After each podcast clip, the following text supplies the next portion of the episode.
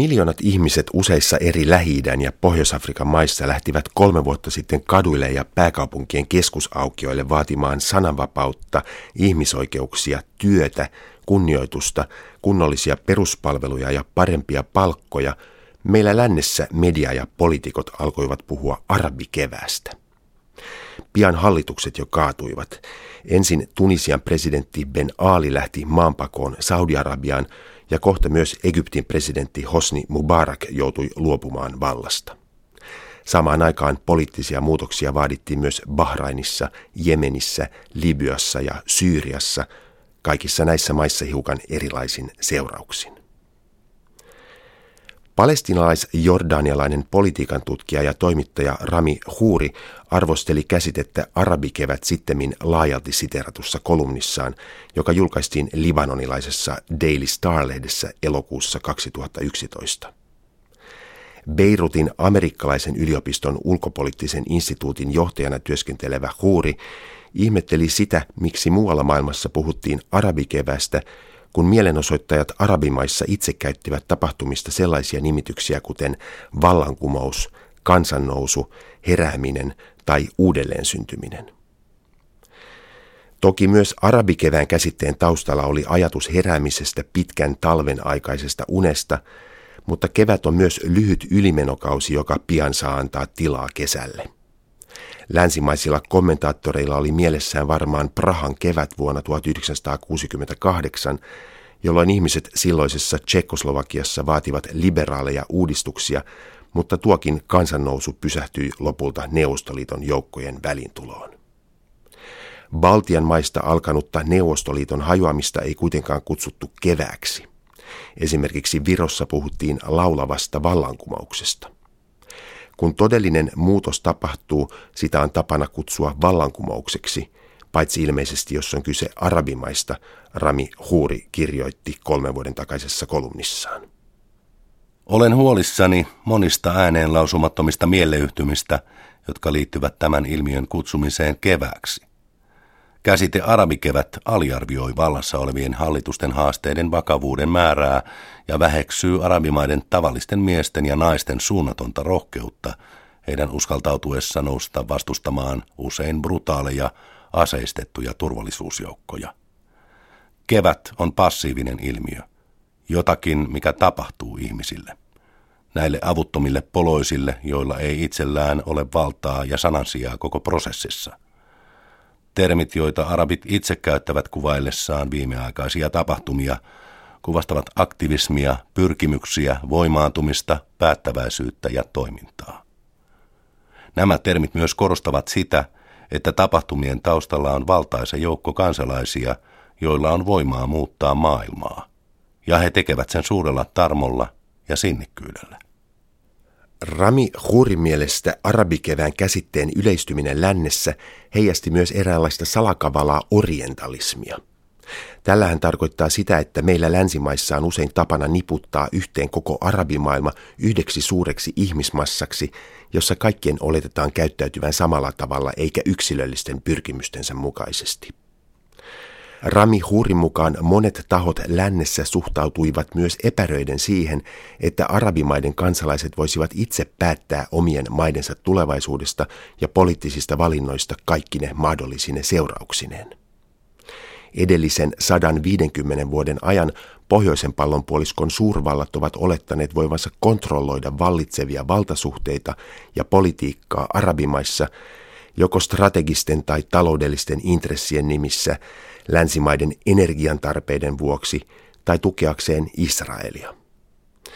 Jos arabimaiden kansalaiset saisivat itse osallistua aktiivisesti maidensa poliittiseen päätöksentekoon länsimaiden pitkään tukemien itsevaltiaiden sijasta, seuraukset voisivat olla kauaskantoisia mutta puhumalla arabikeväästä pohjoisen pallonpuoliskon hallitukset kykenivät Rami Hurin mukaan onnistuneesti häivyttämään ulkomaiden roolin lähi maiden poliisivaltioissa tai hallitsijaperheiden diktatuureissa sukupolvien ajan jatkuneessa pimeässä ja katkerassa talvessa, joka arabikevään muutosten myötä olisi nyt ikään kuin taakse jäänyttä aikaa. Vallankumoukselliset, omatoimiset ja itsevarmat arabit – pelottavat monia ihmisiä ulkomailla. Maltillisemmat arabit, jotka huojuvat tuulten ja vuoden aikojen mukaan, olisivat kenties vähemmän uhkaavia.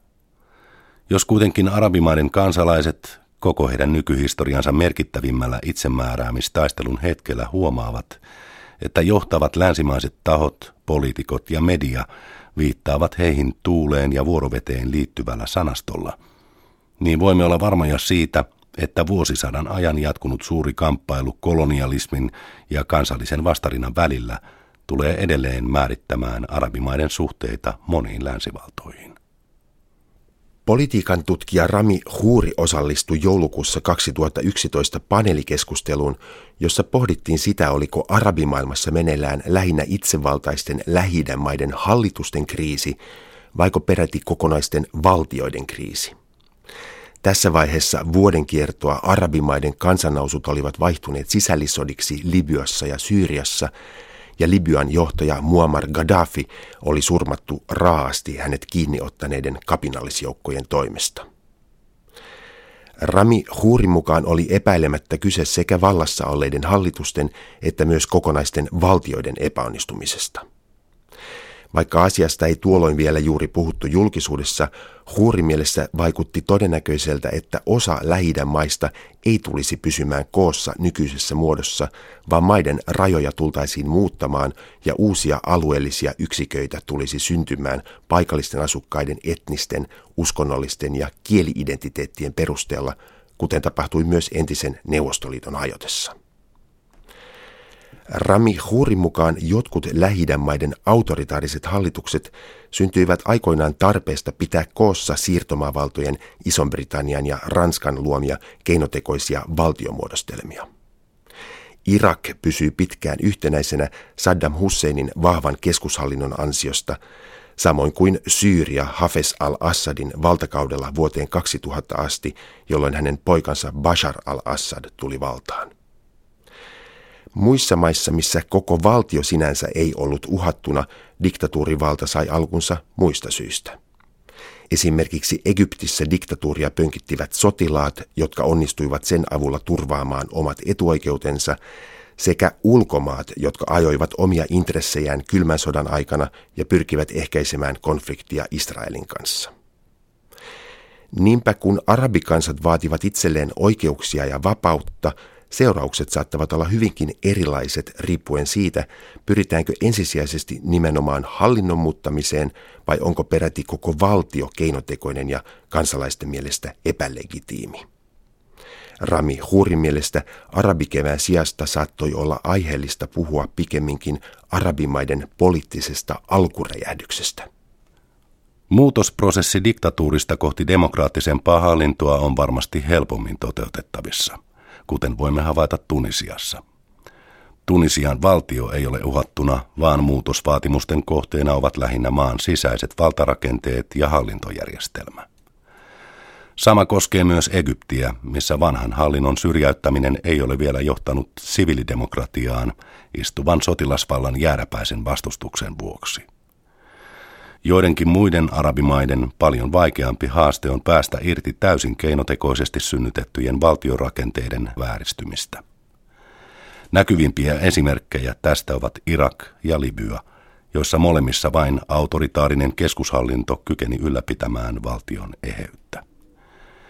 Diktaattorien lähdön jälkeen voimme nyt nähdä Irakin ja Libyan kaltaisten valtioiden pinnan alla piilevän haurauden. Vastaavanlaisia tilanteita helposti särkyvistä valtiorakenteista saatetaan nähdä lähiaikoina myös esimerkiksi Jemenissä ja Syyriassa. Rami Huurin libanonilaisen Daily Star-lehden viikkokolumnissaan kolme vuotta sitten esittämät päätelmät näyttävät osuneen oikeaan Irakin, Libyan, Syyrian ja nyt myös Jemenin tilanteen riistäydyttyä useiden eri kilpailevien aseellisten ryhmittymien välisiksi sisällissodiksi. Vuoden 2011 lopussa kirjoittamassaan toisessa kolumnissa Huuri kuitenkin myönsi olevansa aivan yhtä hämmentynyt tapahtumien nopeista käänteistä kuin kaikki muutkin lähi tilanteen tutkijat ja tarkkailijat. Vai mitä voitiin sanoa siitä, että vain reilu puoli vuotta Tunisian ja Egyptin nuorten aktivistien käynnistämien kansannousujen jälkeen käydyissä ensimmäisissä jokseenkin vapaissa vaaleissa vanhoilliset islamistipuolueet ottivat selvän vaalivoiton ja liberaaleja oikeuksia ajaneet aktivistit jäivät lähes täysin syrjään poliittisesta päätöksenteosta. Politiikan tutkijana Rami Huuri pyrki silti tekemään jonkinlaisen yhteenvedon lähi maiden hullun vuoden mullistuksista. Kolme tekijää nousi hänen mielestään ylitse muiden. Ensinnäkin historia kansalaisten toiminnan tuotoksena oli vihdoin palannut arabimaihin vuosikymmeniä kestäneen kansalaistoiminnan täydellisen tukahduttamisen jälkeen. Mihin kaikkeen tämä tulisi johtamaan, oli vielä epäselvää, mutta joka tapauksessa olisi kyse keskenään kilpailevista näkemyksistä kehityksen suunnasta. Toiseksi, kansannousujen jälkeisessä maailmassa arabimaiden asukkaat puhuivat vapaasti ja pelottomasti näkemyksistään koskien politiikan suuntaa tai mitä tahansa muitakin aiheita. Keskustelua käytiin niin kaduilla, kotipihoilla, tiedotusvälineissä kuin myös sosiaalisessa mediassa. Aikaisemmin julkinen kiistely politiikasta oli monissa maissa ennenkuulumatonta. Kolmanneksi Rami Huurin mielestä viimeinen taistelu siirtomaavaltaa vastaan oli käynnistynyt.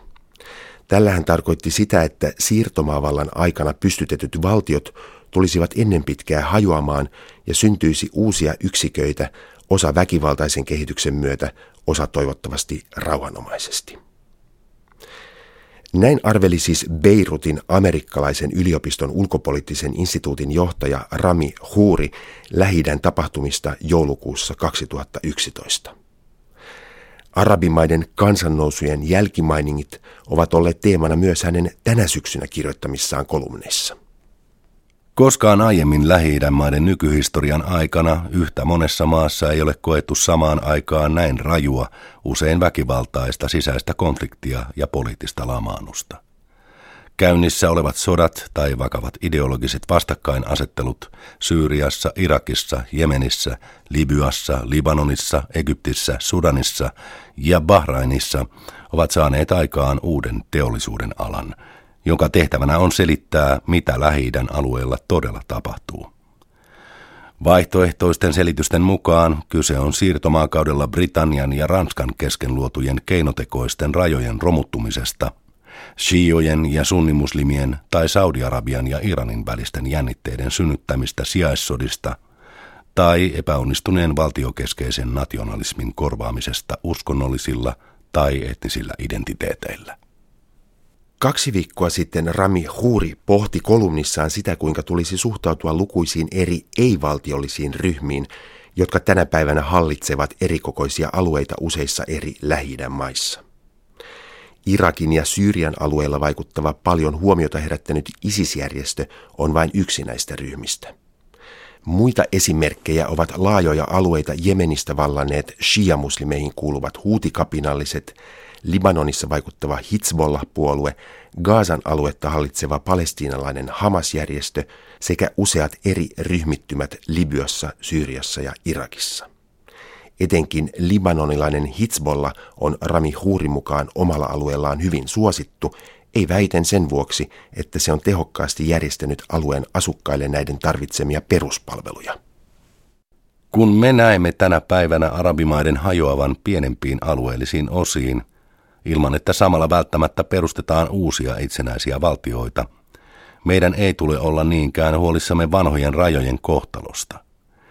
Sen sijaan meidän tulee kysyä, heijastavatko aseellisten ryhmien uudet hallitsemisen muodot ihmisten identiteettiä, tarjoavatko ne ihmisille heidän kaipaamiaan yhteiskunnallisia palveluja ja pitävätkö alueen asukkaat hallintoa legitiiminä. Näiden tekijöiden perusteella muu maailma voi arvioida – Tulisiko kyseisellä alueella eläviä ihmisiä pitää omana valtiollisena yksikkönä tai kansakuntana?